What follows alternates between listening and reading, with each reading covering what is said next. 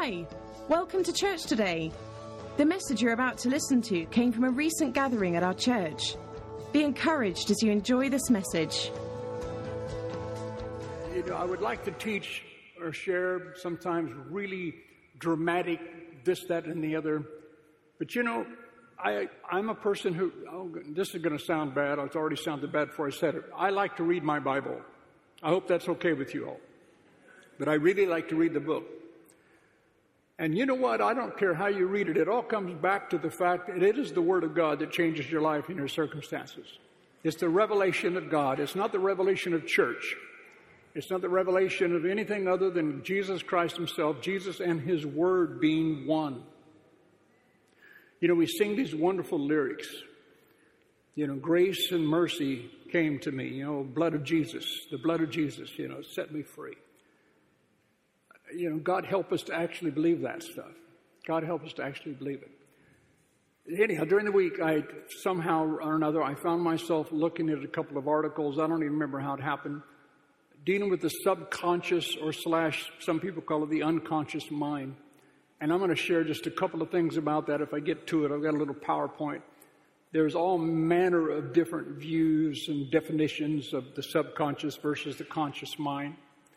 Uh, but I've just taken a real simplistic approach. So I know that some people in here, like Victor's wife, who's a, a psychoanalyst, uh, psychotherapist, you know, there are those who could think about the, or be able to share some of these truths far more, um, well, deeply than I can. But anyhow, first things first. Mark 4, Amplified Bible. This is Mark 4 is where you found the parable of the sower sowing the word and what have you. Um, I just felt I wanted to start with this. In verse 22, Mark 4 22, Amplified Bible. This is Jesus speaking. Uh, I pray that you'll make the decision to believe that when Jesus speaks, it is true. okay? I don't know. Can you? I'll wait for you guys if you can get it up there. Mark 4:22. Can you get it done? There we go. Things are hidden temporarily only as a means to revelation. That's a heavy statement. For there is nothing hidden except to be revealed, nor is anything temporarily kept secret except in order that it may be made known. But this is what I want us to hear just as I begin this of this talk.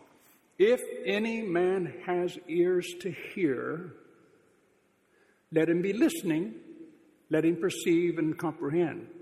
And then he said this in verse 24 Be careful what you are hearing. Did you hear that? Seriously, be careful what you are hearing. Now, listen to this next. The measure, in other words, teaspoon size, gigantic lorry size, the measure, the size, the measure of thought. Say thought. Measure of thought and study you give to the truth you hear will be the measure of virtue and knowledge that comes back to you. And more besides will be given to you who hear. One of my favorite verses from all those years ago. Jesus said, Take heed how you hear. The measure of thought and study you put into the truth you hear determines the measure of virtue and power that comes back to you. The word means just that the measure of strength, the measure of power, the measure of God's strength comes to you, but it all is dependent upon you making the decision to really have ears to hear. I say this often, but it only takes one word to change your eternal destiny. It, that's really the truth.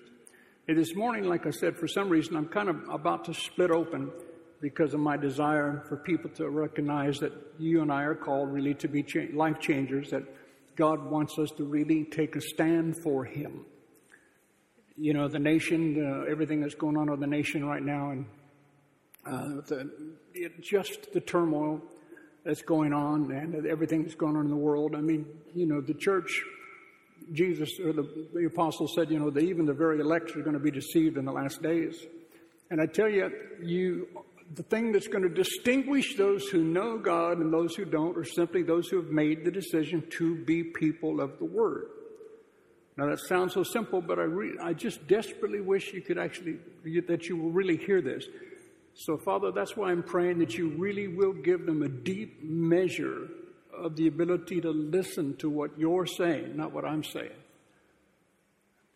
God wants you to stand out in the midst of all the darkness that's in the earth.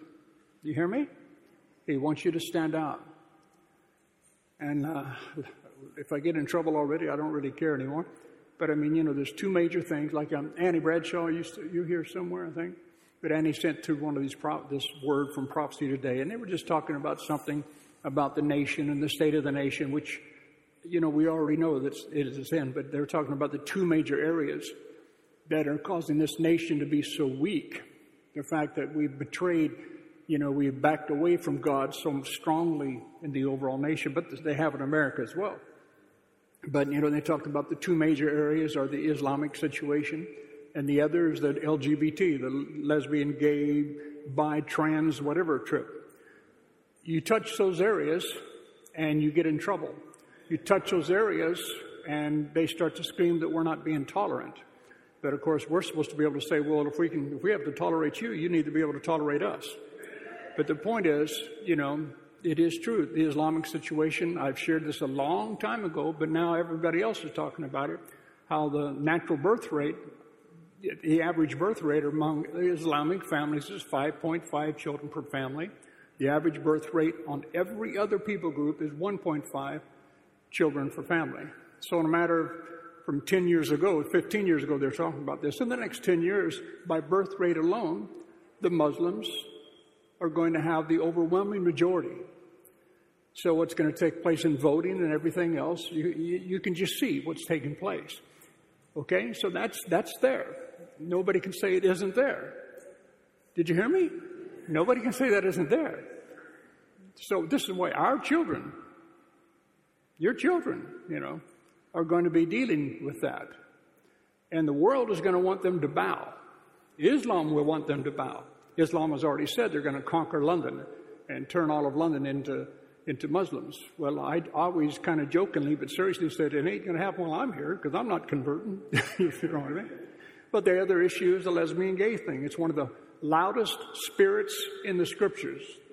The gay spirit or the homosexual spirit, the unclean spirit is what Jesus called him, the unclean spirit, porneo, is the loudest voice that Jesus ever had to deal with in the temple and stuff like this. He dealt with more unclean spirits than anything else he ever dealt with. So that thing is going to become huge, to say the least, far more huge than it is now. The political correct thing. And I know that you guys all know this, but see, you don't really know this. At least some of us don't really know this. I'm just saying we have to take our responsibility to represent Jesus Christ very seriously. I said, Did you hear me? You know, I'm a man, well, I, I, like to think of myself as a man of love. I still believe in the love walk more than anything else. But remember, like Paul said, don't let me become your enemy because I tell you the truth. We are to stand up for the truth. Amen? We're to stand for the truth. We're to preach the truth, sing the truth, be the truth, and do not compromise in any way, shape, or form. Hallelujah. Like I said, God help me now because I'm already going in different directions. But I want you to catch this. Be careful what you listen to. Jesus said that. Make sure that you keep yourself in this word. Julie spoke last week on harmony with heaven and what have, and she used two of the most basic verses, you know, that we all grow up with, but I'm telling you, they're so vital. You know, in Psalm 1, blessed are those who standeth not in the way of the sinner, sitteth in the way of the scornful, or sitteth in the seat of whatever. all of this. But blessed is the man who looks into the word day and night, for he should be like a tree planted by the rivers of, water, whose fruit shall prosper, and everything he does will be good. And Joshua 1 8, where, you know, here's Joshua about to fill Moses' shoes. It's a pretty, pretty hard act to follow. And he says three times in verse 6 and 7, and then verse 9, he says, Be strong, be courageous. He said, But this, he said, But this book of the law must not depart out of your mouth but thou shalt meditate therein day and night, so that you may observe to do according to all that's written therein. For then you shall make your way prosperous, you'll deal wisely, and you'll have good success. Now that's the book. Amen? Amen. Okay, let's go home. Hallelujah. You got to keep this in your mouth. if you want to go forward. You have to believe in the anointing that's on God's Word. One of the things that I love to say that God dealt with me about so long ago is a simple thing. One morning I was just praying and reading. He said, Rod, my truth is anointed. All you have to do is surround yourself with truth. Keep truth in your mind. Keep truth in your spirit. Keep truth in your mouth. Truth is anointed. No lie is. And anointings break yokes. God's anointing breaks fetters, breaks off the chains of anything that's a lie. And no matter what they say, what Islam is going to try to do, what it looks like it's going to happen, that can get you so depressed no matter how strong the gay rights thing gets and how loud its voice gets. God's word remains true. And God's word says that the wicked will fall. Hallelujah. Very simply, the righteous will be delivered and the wicked will fall. Hallelujah. That's just the way it is. So, as for me and my house, we've chosen to serve the Lord. Hallelujah. But that means you have to learn how to, again, you've heard me say this many times, you have to learn to put pressure against the pressure that comes on you from the world. Hallelujah. You just have to. Chariots of Fire. How many of you love that film? It's an incredible film, isn't it? We all remember The Stand. I forget his even name. My gosh, what's the name of the hero? Any other gentleman? The guy from Scotland? Eric Little. Eric Little, or Liddell, yeah. You know, he took a stand for his faith and he chose not to run on the Sabbath because that was something that he held very holy. And the prince of, and the king of England that time about flipped out. They said, "You're, you know, you're representing all of Britain. You, you surely have to run." He said, "No, no." He said, "Kings are one thing, but basically, my God is far above my earthly kings." And he made that choice. And I just read yesterday, last night, Paul Cole, my friend, sent me this thing about it, and Jim Garlow this thing about this national, one of the top women soccer players in all the world. Anyhow, um, they, they they're having this major thing in America. Long story short, they were the whole thing was to endorse the lesbian gay movement. But she's a strong Christian. She's one of the key players. She said, "I can't play then." She said, "I simply can't play because my faith dictates otherwise. I can't put myself in a position where my actions seem to be endorsing what I know in my heart to be something that breaks the heart of God. And so she took this stand. Everybody's flipping out about it. But uh, as as one man said, uh, as Jim I think was, he said, he said, but this to me reminds me of Chariots of Fire. He said, let's thank God for her, begin to pray for her, and pray that her tribe increases mightily. You know, that we raise our young people not to compromise, is what I'm trying to spit out. But if you don't think tough times are coming, like I said before, they're coming. Anyhow, Julie spoke on the importance of meditating in the Word and showing what God's Word said about that.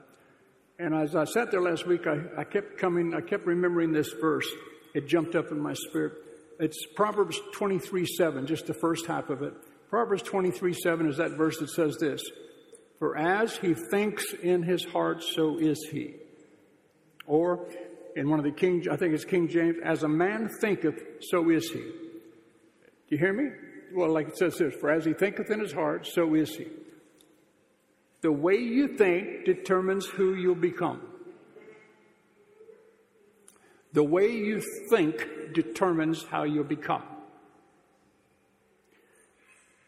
What you constantly think about determines what you're going to become. What you constantly think about determines what you're going to become all of the basics, Romans 12, 1 and 2. Be ye transformed by the renewing of your mind. Do not conform to this world. Do not conform to this world, but be ye transformed by the renewing of your mind, so that you might be able to prove what is the good, the acceptable, and the perfect will of God. You've got to change the way you think. You've got to change your default position.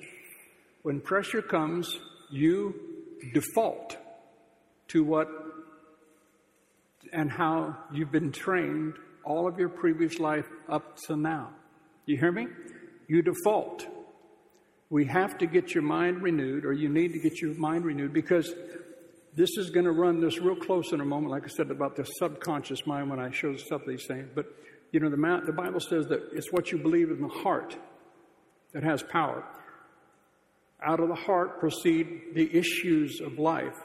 The Hebrew says, out of the heart, life issues. And again, it's so basic. I keep getting frustrated because I, I don't want to every Sunday say the same thing, but I just, I talk to people every week and I hear similar problems every week. And I know that there's only one similar answer to every situation. What's in your heart in abundance comes out of your mouth. When I hear you talk, I find out what's in your heart. And when I see what's in your heart, it helps me locate where you have problems and where the solutions need to be. But what you have in your heart in abundance comes out. So you need heart surgery, don't you? We all need, and the only thing that does that is the sword of the Spirit, which is God's Word. It's only God's Word, the Bible says in Hebrews, that does what? That, that severs, that is able to cut and show the difference between soul and spirit. Anyhow, as a man thinketh, so is he. So we have to change how we think. Amen? Uh, there's so many of these things here. But um, that, that word number think, if you could put up the first slide on the PowerPoint, that word think in the Hebrew there, interesting word, if you can put it up in, uh, it's S H A A R. Yeah, that's the one, if you can get it up there. It says it's a primitive root. It means to split or open, literally, but only as a denominative. But it means to act as gatekeeper. I, I thought that was interesting. To think what you think is a gatekeeper. What you think closes the door to things or opens the door to things. It's just that simple. But people say, I can't control my thought life. That's a lie. Otherwise, again, the basic verse of 2 Corinthians 10, put up 2 Corinthians 10, if you would, chapter, I mean, verse 4, 5, and 6. Let's just quote it anyhow. We know it, but again, let's read some basics. 2 Corinthians 10, verse 4 through 6. For the weapons of our warfare, we have a warfare. Amen? Amen. For the weapons of our warfare are not physical, they're not weapons of flesh and blood but the weapons that we do have, I'm paraphrasing while I read it, but I want you to catch it. But they are mighty. The weapons we have, the weapons you and I possess, the weapons you and I possess are mighty before God for the overthrow. In other words, they're, they're there for this reason. They're there for the overthrow, overthrow, overflow, overthrow, I'll get it right, Jen. They're there for the overthrow and the destruction of strongholds. Next bit inasmuch as we refute, in other words, we take authority over, we refute arguments and any theory or any reasoning and any and every proud and lofty thing that would dare set itself up against the true knowledge of God. And we lead every thought, every thought and purpose away captive into the obedience of Christ the Messiah, the Anointed One. So, very clearly, he says that we are able, God said, we have weapons. They're spiritual weapons, they're not flesh and blood weapons. But again, the major weapon, the only offensive weapon named in the armor of God is the sword of the Spirit, which is the Word of God, which we're called to pray or speak, profess. Amen? Amen? I know it's basic, but some of you, you know, one of the greatest assumptions is when you think everybody knows it. We have new people that are haven't been saved that long, and some of them haven't heard this stuff. So if you've heard it for years, well, bless God, you're just a super Christian. Amen. Right? But lead every thought. We lead every thought into captivity. You can lead every thought into captivity. And the way you do that is how? By replacing wrong thoughts with correct thoughts, with truth. Now, I woke up this morning, I thought I didn't know I was going to talk about this at all, but remember, words can either be curses or blessings. Did you hear me? A lot of people used to do a lot of teaching on curses, and they brought up all kinds of weird stuff and what have you. But the fact of the matter, again, when you go to the book, when you go to the Bible, please hear me again. If any man have ears to hear, let him hear. A curse is a word that's been spoken. Curses come by speaking. But then blessings come by speaking. Right? The key for both of them are what? Or whether or not you will receive that curse in your heart, your inner being, or whether you'll receive that blessing. We have to really understand that in Christ Jesus, we have been, past tense, blessed with every spiritual blessing that's in Christ Jesus. I went over and started reading Numbers 22, 23, and 24 again. You know, Balak and Balaam, when this uh, one king tried to get Balaam to curse Israel. And you know, the basic truth of that whole thing is, is whoops, God says, how? He says, I cannot, excuse me, Balaam, Balak said, he said, I cannot curse that which God has blessed. Right? Now, really, really, really, really, please hear that. Nobody can curse. Nobody can curse what God has blessed. You have been blessed. When you received Jesus Christ of Nazareth, you entered into the blessing of Almighty God upon your life. Whatsoever you put your hands to will prosper. But you have to think that and see that it has to speak louder to you than any other words that anybody else speaks to you, or any TV program speaks to you, or any counselors speak to you. You have to know the truth so that you can rebuke and refute any other argument, any other philosophy, any other thinking or reasoning. I am blessed of God. You have to learn to look yourself in the mirror and say, I do not care how I feel. I do not care what others may say right now. I am in Christ Jesus. My life is hid in Christ. We have become one. My God prayed in John 17 that we might be one. I believe his prayers were answered. I hope you believe that what Jesus prayed in John 17 came to pass. We are now one. A miracle has happened that our head will never catch up to fully it becomes more and more alive in our inside that we are one with God. Hallelujah. That I am forever blessed. I have eternal life right now. If I never do another thing all my life, I'm going to reside for all eternity with God in heaven. I'm a blessed man. I am a blessed man. You are blessed if you're born again, if you're born from above, if God's Spirit has come indeed to dwell within you, then no weapon formed against you really can prosper. But you see, wrong thinking causes you to go nuts, causes you to live in the opposite direction. I'm telling you, it is absolutely crucial. Let me just hurry. Like I said, I could go in a thousand directions, but I want you to hear that real quickly. The thought, thoughts, that word for, for think is a gatekeeper. In other words, you're the one that opens up stuff. You're the one that closes the door. God, help me be know what to open the gate to and help me know what to shut that gate instantly to. The moment they said, I'm going to die, I said, I will live. You know what I mean? That has to just jump all over you. This church is blessed. It really is. You may not realize it. But you know what? God spoke and said, Multitudes are coming here. He said, Fear not, be unafraid. He said, For you will see my mighty hand move multitudes are coming. He said that, and that's, you know, why? Please look way beyond me. We are going to teach this Bible. We're going to teach its truth. We're going to teach the gospel. We're going to be unashamed of the truth. No matter what anybody else says, what any politician says, what any forum says, what any philosophy says, I don't care how many programs they have on TV. You know, when they begin to introduce the gay lifestyle, the gay philosophy into our three year olds and four year olds in nurseries, you know, you, you, want to just scream.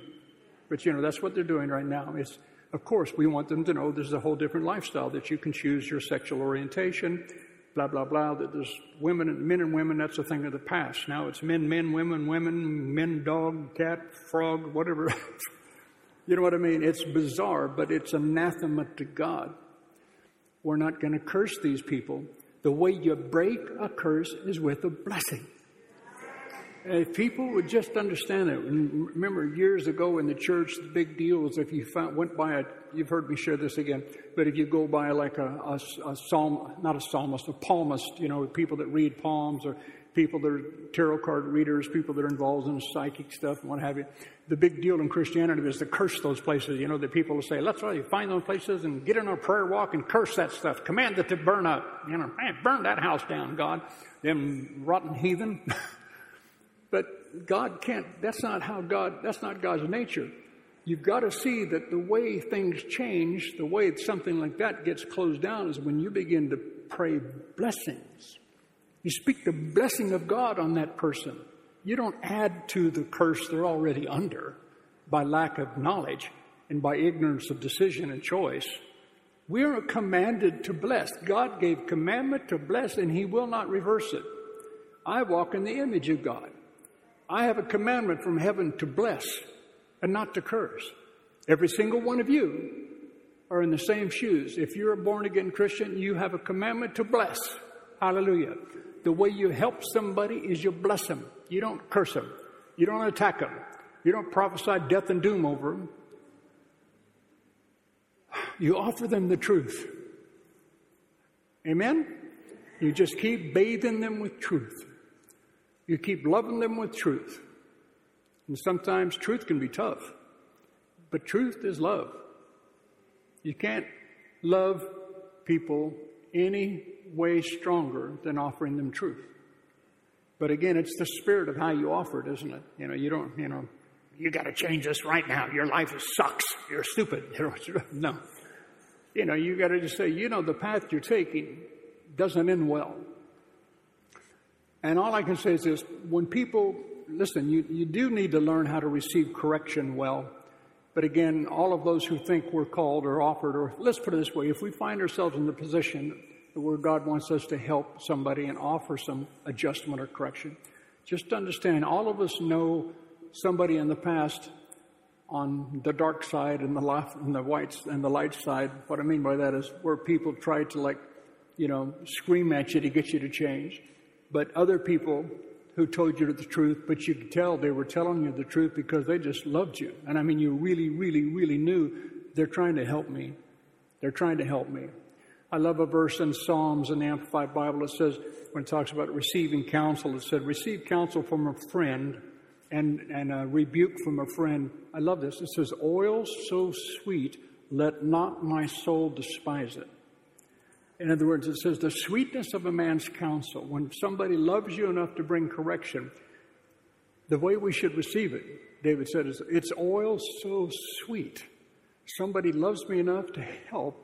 Let not my soul despise it. And that needs to be all of our attitude as well. You know anybody in here or anybody, do you know anybody in your life that may need some correction? Do you know anybody that might need help? We all need help. You know what I'm saying. Hallelujah. Anyhow, a curse is a word that's been spoken that you've heard, and sadly, very possibly, you received it as truth, maybe because you heard it from one person and another and another, or from one situation that happened in your life, one event until over and over again until that got in you. It went past your mind and got into your heart. And that's why, again, you begin to live because you live, the life issues forth from the heart. Whatever's in your heart defines you. It defines how you're going to act, respond, and react. And again, I, I'm, I know I'm saying the same thing over and over again, but it's just so strong on me. I want you to understand why you need to be in the book. You need to keep seeing how God sees you. Because all he does, this is why I always, you know, I drive you nuts with this statement, but you need to spend 80, 90% of your time in the New Testament, not the Old Testament, because you need to see what Jesus says about you. The incredible depth of his love for you. I actually am loved by the creator of all the universes. Hallelujah. I am loved by God. You know, that's why some of those songs became so powerful. I mean, you know, I am a friend of God.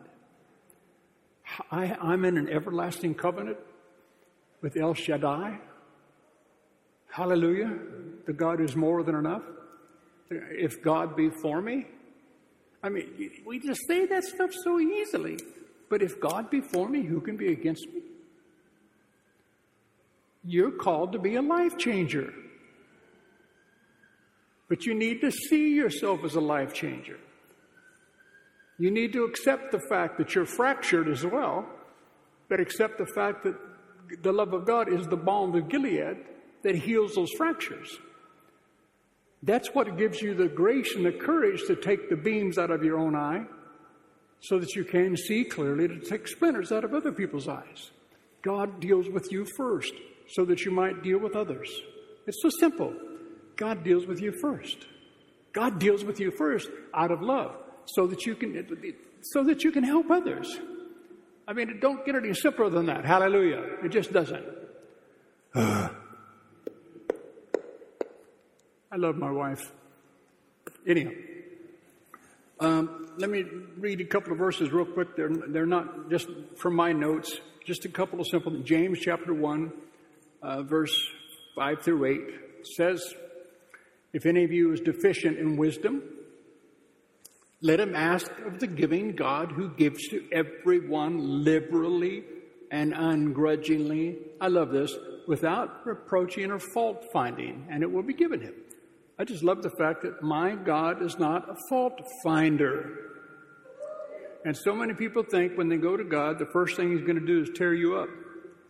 He's not a fault finder. Anybody who actually asks for wisdom, God loves it when we ask for wisdom over asking for material goods or over asking for somebody else's, you know, downfall, to say the least, or anything else. Wisdom is the ability to put knowledge to work. Remember, God wants us to. Then, let me read. If any of you is deficient in wisdom, let him ask of the giving God. The giving God. What kind of God? The giving God. Who gives to everyone liberally and ungrudgingly without reproaching or fault finding, and it will be given him. Oops, verse 6. Uh oh. Only. Only, everybody say only. only it must be in faith that he asks with no wavering, no hesitating, no doubting. For the one who wavers, who hesitates, who doubts, is like the billowing surge out at sea that is blown hither and thither and tossed by the wind. Verse 7 For truly, let not such a person imagine that he will receive anything he asks for from the Lord. That's a tough one, isn't it? I said, isn't it? But that's the truth. You see, what I'm trying to get at here by reading this verse, then we'll read the next verse. It's the, it's the message of being single minded. Very simple, isn't it? Because the next verse is A double minded man is unstable in all his ways. A double minded man. Dipsukos is the Greek word, which literally means two, a division, a soul that's divided. Here one moment, here one moment, here one moment, here one moment. You have to become single minded. Minded. This bit. You have to become single minded. So it goes back to why we have to learn how to take every thought captive. You tell yourself what you're going to think. And remember, I've shared this with you often too, but my God, it's so important. I hope, and people miss it because of the simplicity of it. You can't speak and think at the same time. In other words, if you're thinking an ugly thought, the way you break its power is you speak a beautiful thought. It gets so simple. If I ask you to think your name right now or count to 10, 1 to 10 in your mind right now, mm-hmm. and then I ask you to even say your name, you stop counting. Why don't people see the simplicity of that? This is why Jesus said in Matthew again, take no thought saying. What shall I eat? What shall I wear? What shall, what shall I drink? Take no thought, saying, the way you take a thought and give it life is when you speak it. Take no thought, saying. Don't say the wrong stuff. Take authority over the wrong stuff by saying the right stuff, the truth. And you begin to do what God's word says in Hebrews. The word of God begins to, you begin to fashion and frame your world through the word of God. Did you hear that? You fashion, you frame, you equip for its necessary purpose your life and destiny by the Word of God. By the Word of God. Did you, did you hear that? by the Word of God. So he said, don't be double minded because that's what happens. But if he says don't be double minded, then you know what? To me, see, don't take that as a negative instantly like most people do. Just say it. Start to say that truth to yourself. I can and will be single minded. You've got to have a lot of, Julie calls it, I forget where she studied it, but self talk. Your self talk, what you think about yourself. You find yourself speaking all the time without even realizing it. You do speak what you think about yourself. Normally, you do that more than any times when you're alone. This is why Dr. Cole always used to say the true character of a man is developed by what he does when he's all alone. It's what you think about when you're all alone. It's not what you think about in front of me. It's when you're all alone and you're given over to your thought life, that's when you have to really take things into control.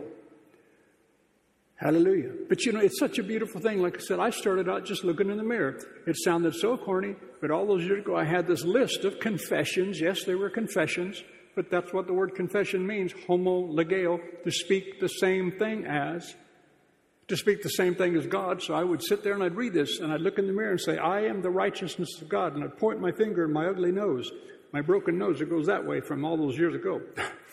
and I'd say, You are the righteousness of God in Christ Jesus. You have right standing with God. You're a man of God. You're a holy man. You think good thoughts. You don't think foul, unclean thoughts anymore. You're changed. You are a new creation in Christ Jesus. You're blessed above all peoples because you serve the living God. God lives in you for a truth. God is with your mouth.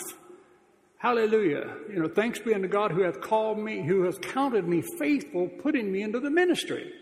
You begin to speak that stuff and speak that stuff, and that stuff is truth. I said that stuff is truth. And remember when I said truth is anointed? and anointings break the yokes off of junk. Help me, Ann. Isn't that the truth? Seriously? Anyhow, verse 8 For being as he is a man of two minds, hesitating, dubious, irresolute, he's unstable, unreliable, uncertain about everything else he thinks, feels, or decides. So we need to be single minded. Later on in the same chapter, start, James 1, start verse 21. There's just a couple of thoughts here I wanted us to catch. So, get rid of all uncleanness and the rampant outgrowth of wickedness, and in a humble, gentle, modest spirit, do what? What's it say? What's the next phrase? Receive and welcome the word. What does the word do when it's implanted in your soul? What's it say? Just what's it say? Receive and welcome the word which implanted and rooted in your hearts. You know what it contains? The power to save your soul. Remember, your soul is not your spirit, it's your mind, your will, and your emotions. But you have to learn how to welcome the word into your heart and into your life and that means you learn to not welcome something that's dark. I forget who it was all those years ago said, you know, it's like this. In the old days back in Arkansas, you know, you guys, do you know what an Arkansas razorback is? Razorback's this big old ugly hog. It's a pig. Slopping, nasty, mean hog that'll hurt you like wild boar. Instead, if you can imagine, you know, you have a house, a lady's cleaned her house up, she swept it all, cleaned it up, hoovered it wonderfully and all of a sudden there's a knock at the door, and the door is there, and this guy says, "Hi, I brought you, I brought you three or four pigs. You just come out of the slop and you know into your house, and you, know, and you open the screen and you let these hogs in the house and they start slinging slop and everything and crud everywhere. And like the guy said all those days ago, he said, if I was you, I wouldn't open the door. It takes deep intelligence, this statement. Don't open the door. And the other thing, it's like you get a, you know, DHL pulls up and they bring you this box and it says on the inside contains live rattlesnakes. My suggestion is don't sign for it. Right? Right? Well, it's just so simple, but here God tells you, welcome, welcome. How do you make somebody feel welcome? And this is why, again, your heart does need to be tenderized. Why the Bible says, and where is it, Jeremiah or Ezekiel, where it talks about, you know, break up the fallow ground? You have to let your heart, let that word just break that stuff up. Your heart gets so hardened. My heart was so hardened. You know, you know my testimony. You don't realize how hard your heart got because you had to build up defense systems because those things that you suffered hurt. The things you went through hurt. You've, every single one of us have had personal betrayals or traumas or something that just flat hurt. And there's no lie. There's no way out of it. It hurt. I mean, it hurt. Anybody said it didn't hurt is, is dumb. And that stuff, like I said, it can lodge so deep within us that, again, you need supernatural help to get it out of you. But that's just it. The thing that does it is God's word, the blessing. That thing became a curse. You began to take your personal identity. It always comes back to that, too. You began to take your personal identity from some event that was absolutely, factually, incredibly painful. Nobody can deny that. But again, we've taught on this a thousand times. You can't keep living in yesterday's pain. You're very foolish to do that. Hebrews says if you continue to think about the place from where you've come, you create constant opportunity to return to it. That to me is so heavy. You can't keep rehearsing a pain or a tragedy or a trauma that you went through because you keep creating opportunity for that pain to stay there and reside there. Don't do that. Let the truth of God come in. I am accepted in the beloved. God has placed a solitary in families. I have a family here that's beyond any earthly family that I've ever had. I have brothers, I have sisters in this room who are absolutely diamonds. I mean, they are genuine, they are incredible, and I will love them to my last breath. And that's kind of stuff that just begins to go, you know what? I have so much to be grateful for. But you understand, hell is an intimidator. Hell wants you to concentrate and meditate, like Julie Tuttle. He wants you to meditate on the tragedy. And a lot of people, as you know, derive their identity from that, and they go around sharing their tragedy with everybody, and they build their life upon the pain that they experience rather than the blessing that's called to replace it. Welcome the word which implanted and rooted in your hearts contains the power to save your soul. I know that's true because it's happened to me. Hallelujah. Like they say, unless you walked in it, you have no idea. You, you know, all of us have a testimony to some degree, but like I said, I'm, I can only, I only know mine. And like I said, the, the time I spent in prison and the stuff you're surrounded with, day in, day out, day in, day out, day in, day out. The fights, the knives, the, the violence, the cutting, the screaming at night, young kids getting raped, the stuff that you hear and you just have to harden yourself to, the constant chanting and tripping the game. I mean, the stuff that you have to harden your heart in the, na- in, in the natural to survive. But all of us have gone through something similar. And suddenly God comes, and your mind hears a good statement, but your heart's going, Well, that ain't me. Because this has been so damaged. I've built a gigantic wall around it. I don't want anything else happening. So I'm going to make sure I keep everybody off, everybody away, everything. And you don't realize you do it, but you do it until somebody comes around your life that understands the love of God. And suddenly they begin to break that heart open. and little light begins to come ever so small, trickles first, and suddenly you begin to dare to trust again. And you begin to dare to love again. And you begin to dare to hope again. Because that's what hell really does. Hell destroys hope. Any expectation of good in the future. Hallelujah. But see, God's word says there is hope in your future. God's word says, My plans for you have never changed. Hallelujah. God's word says, Take up my way of doing things. Seek first the kingdom. Find out how the kingdom of God works. That's what it means. Seek first the kingdom doesn't mean go to church, it means discover how the kingdom of God works. Understand how the kingdom principles work, and then anything and everything, even the Gentiles ask for, will be added unto you. You won't have to worry about clothes, money, anything. Even once you learn how the kingdom functions. Let me keep reading verse 22, James 1 22. Another incredibly familiar, but be doers of the word. But be doers of the word, obey the message, and not merely listeners to it, betraying yourself into deception by reasoning against the mind, what you think, as man thinketh, so is he. Betraying yourself. Betraying yourself into deception. Why? By reasoning that's contrary to the truth. The truth is God's Word. Verse 23 For if anyone only listens to the Word without obeying it, being a doer of it, he is like a man who looks carefully at his own natural face in a mirror, for he thoughtfully observes himself, but then he goes off and he promptly forgets what he was like. This is why we have to keep preaching, teaching the same truths over and over again, because the Bible is a mirror. Did you hear me? That's where you find out what you look like. But to date, people that don't know Christ, they look like what others have told them they look like. I said they look like what others have told them or what life has told them. But we're to look in the law of perfect liberty. We're to look in a mirror.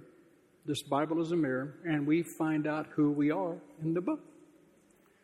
For if anyone only listens to the word without obeying it and being doer of it, he is like a man who looks carefully at his own natural face in a mirror. For he thoughtfully observes himself and then goes off and promptly forgets what he was like. Verse 25. But he who looks carefully into the faultless law, the faultless law, the law of liberty, and is faithful to it, and perseveres, that's the word we all love, right? Persevere. Everybody say, I'm going to persevere. He who is faithful to it and perseveres in looking into it, being not a heedless listener who forgets but an active doer who obeys, he shall be blessed in his doing his life of obedience. Amen? Now, I'm going to come now to this. This is very simple the subconscious versus the conscious mind. Let's put up the next slide, if we could, on that, if we can jump back to that. This is a simple quote. This, and this was written uh, uh, by a guy. This is a PhD in psychology, psychology named Dr. Matthew James. But this is a quote he had of him. He's Stanley Jones, who I don't know. He says, The conscious mind determines the actions, the unconscious or the subconscious mind determines the reactions. But this is the point he's trying to make. But the reactions are just as important as the actions. Okay? Now you got to think on that for a while. See, you act because of what you're actively, what you're thinking about, right? You know, what right here, your conscious mind. But what's in your subconscious, what's down deep, and this is where it's like runs the parallel between the soul and the spirit, the heart of man. The subconscious, what's in there is what you react to. But what you react to then causes you to act. Right? So we have to, in other words, that stuff that's so deep rooted in your soul. And if I may, like I said, interpose between the heart and the soul in this particular teaching. You, you know, this is where we've got to find, we've got to, that's what you default to. That's what you default to, okay?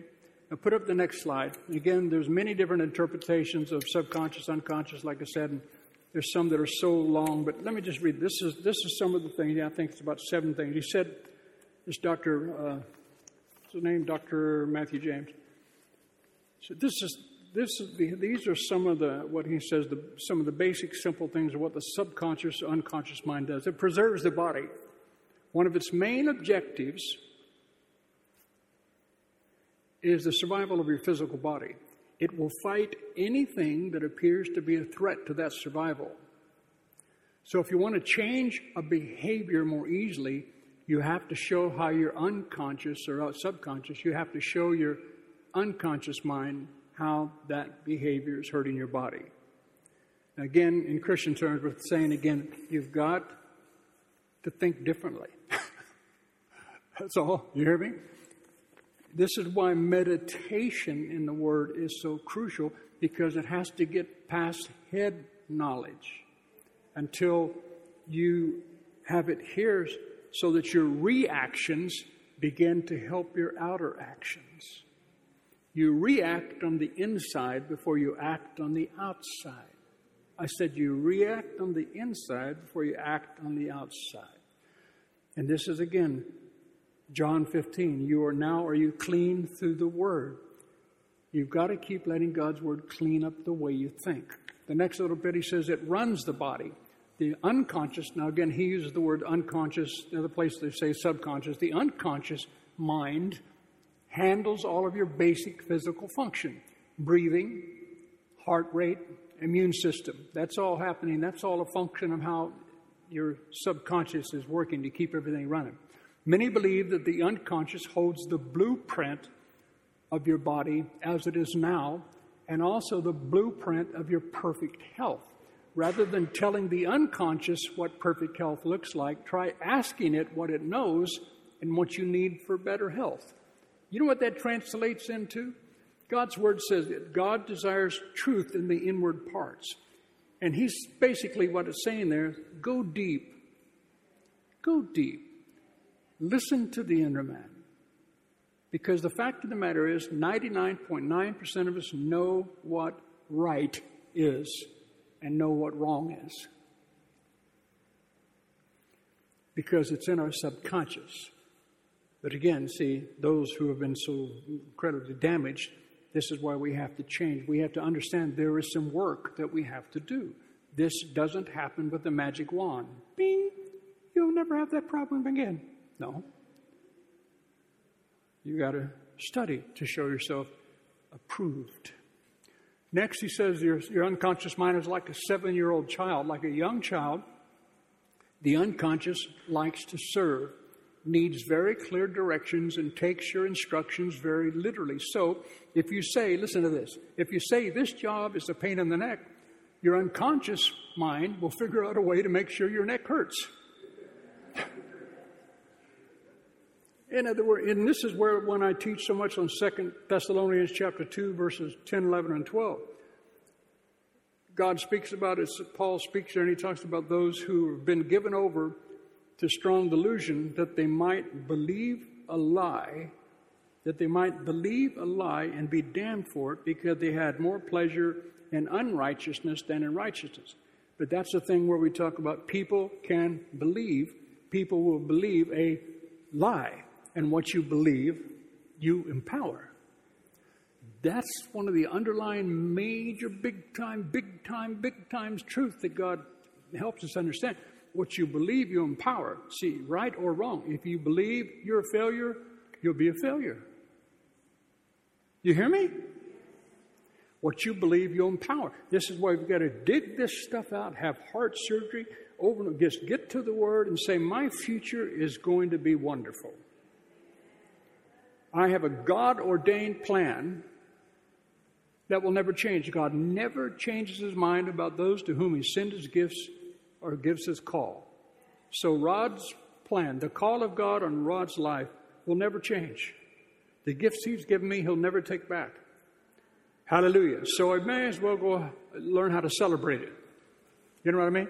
I may as well say, Here I embrace it, accept it. This is who I am. This is who I am. I am a man of God. I'm a holy man of God. I'm a righteous man of God. By my act? No, by the blood of Jesus Christ. But I've released faith in Him, and His life is at work within my life. That's who I am. Hallelujah. The world says, No, you're not. I saw you mess up in cuss the other day. Well, hallelujah. I, I, I confess that. It's dead. It's gone. That's not who I am. That's not who I am. There's nobody in here that doesn't mess up once in a while. Maybe Ann, Ann Mercer back there, bless her. I don't think Ann ever messes up. She never sins. Right, Ann? No, you're, you're perfection. Hallelujah. Isn't that funny? So if you say this job is a pain in the neck, your unconscious mind will figure out a way to make sure that your neck hurts at work.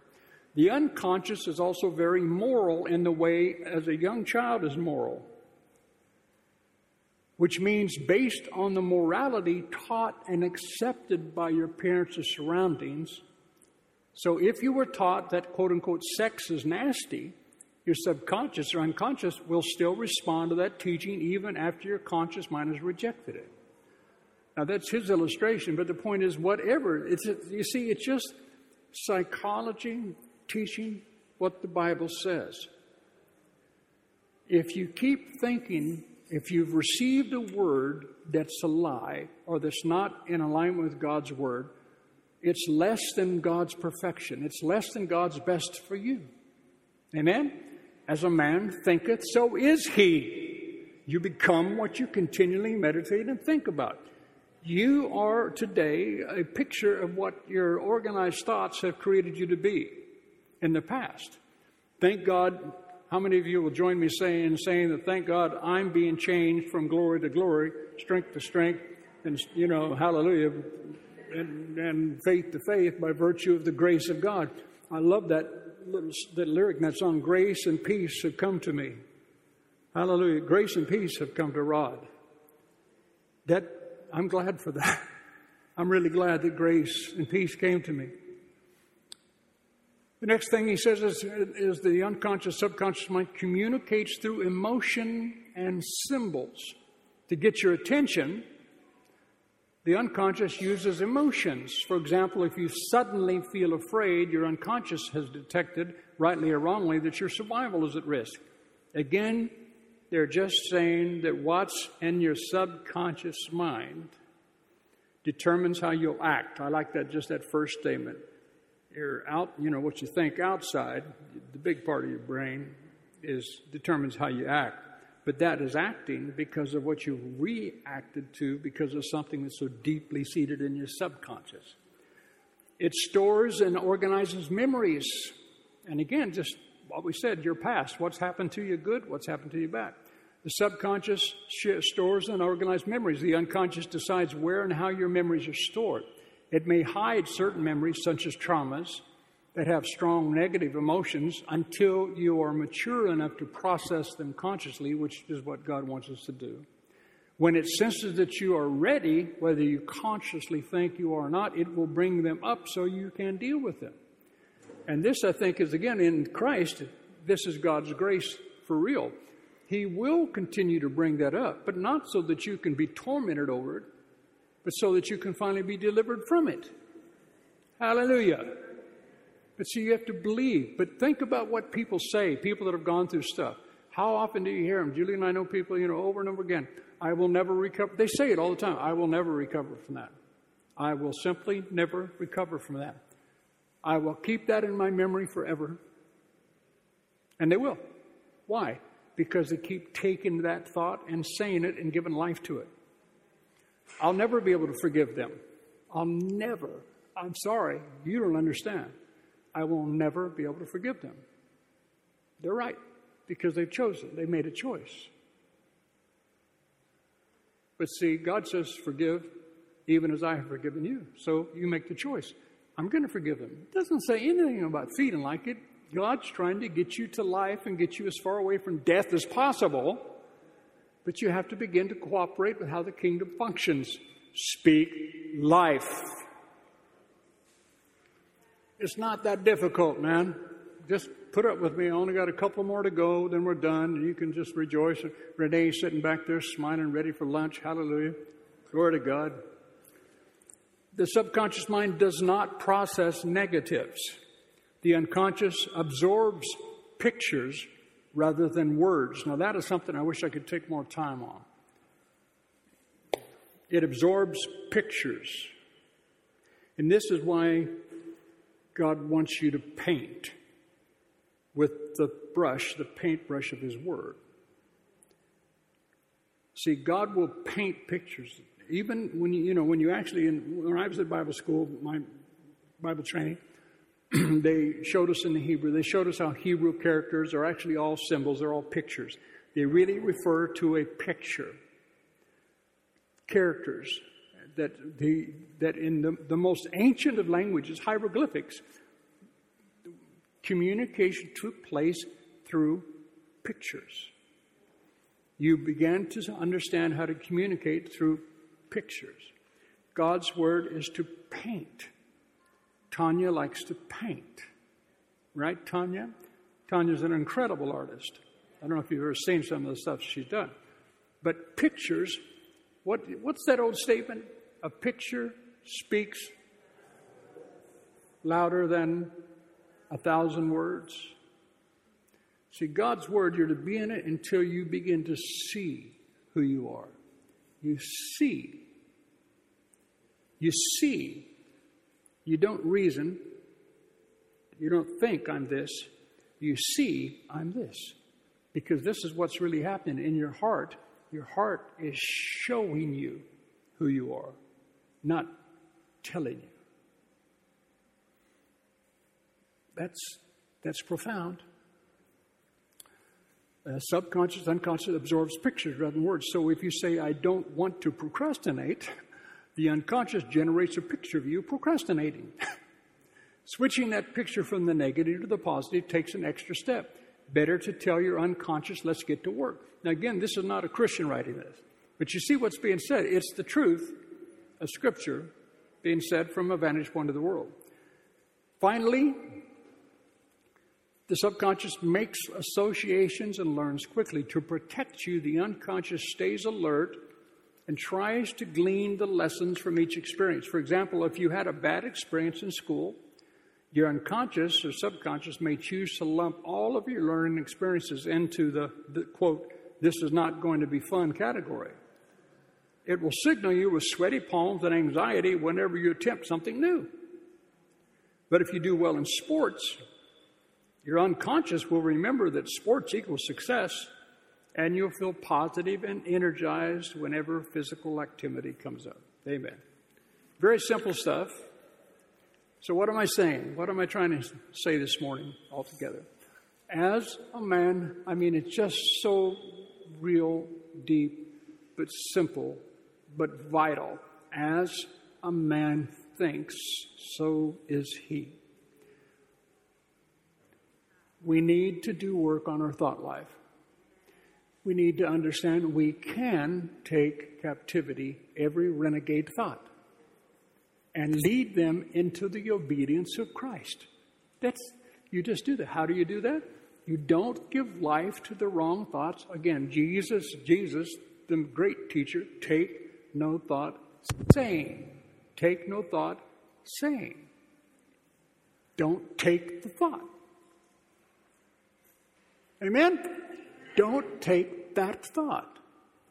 Take a new thought. So, this is why we get to stay in the book, because if you know the truth, if you know what God says, you get to take that thought. I am a blessing going somewhere to happen. Doesn't that sound egotistical? But I am. but see, that's who you are. You've got to start seeing. Your heart, your subconscious mind sees, it shows more than it speaks. God's Word shows, it paints a picture. This is why it's so important that you capture your thoughts and begin to allow God to paint who you really are. I'm telling you, like I said, hell has done its work over time on so many of us. We're a failure. We'll never do this. We'll never have that. We'll never blah, blah, blah, blah, blah. Never, never, never. It's real easy to recognize the devil at work because you hear the words never in people's conversation never, never, or always, always, but always about something negative. Just turn it around. But see, know the truth, not just a.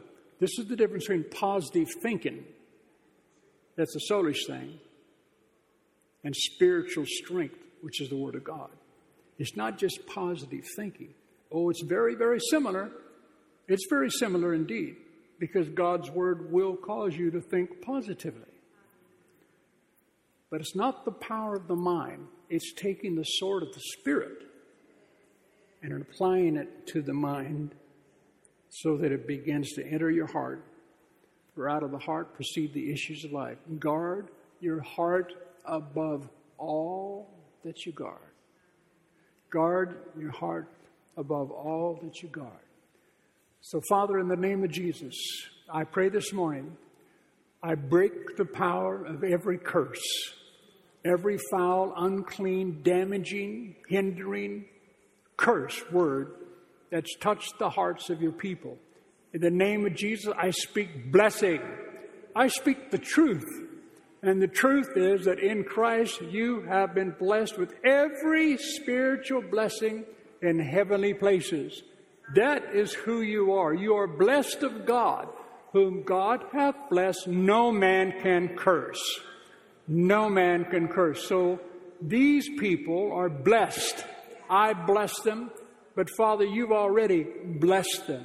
In Jesus' name, receive the blessings from God. Receive the blessing of God. Receive the truth that you are right with God because of the blood of Jesus. Receive the truth that you are the healed of the Lord because of the work in the blood of Jesus Christ. Receive the truth that you have peace with God Almighty to the Lamb on the cross. Receive the truth that you're a blessing going somewhere to explode. Receive the truth that you are unequivocally loved loved, loved passionately. Passionately.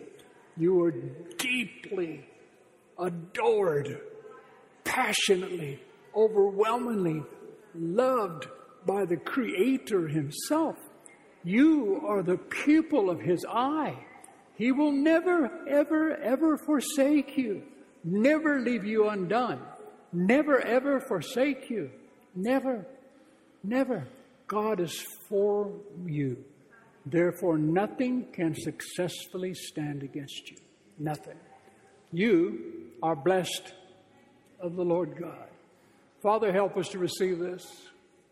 Help us to make a difference in this nation. I pray that every single person will look at themselves in the mirror and say, I am a life changer. My words will change lives. I will be sensitized to my Father's Spirit. Everywhere I go, I will speak life. I choose to put pressure of goodness against the pressure of darkness. I choose to be a purveyor of light. I choose to be a purveyor of life. In the name of Jesus, I represent you. And you gave me that name. And you said, I can go and walk the streets of London in the power and the authority of that name. Thank you that therefore it is true. It's not just a clever little verse. No weapon formed against me will prosper. None of them. We believe you've really enjoyed this message. For further information, visit www.commonwealthchurch.org and feel free to join us on any Sunday.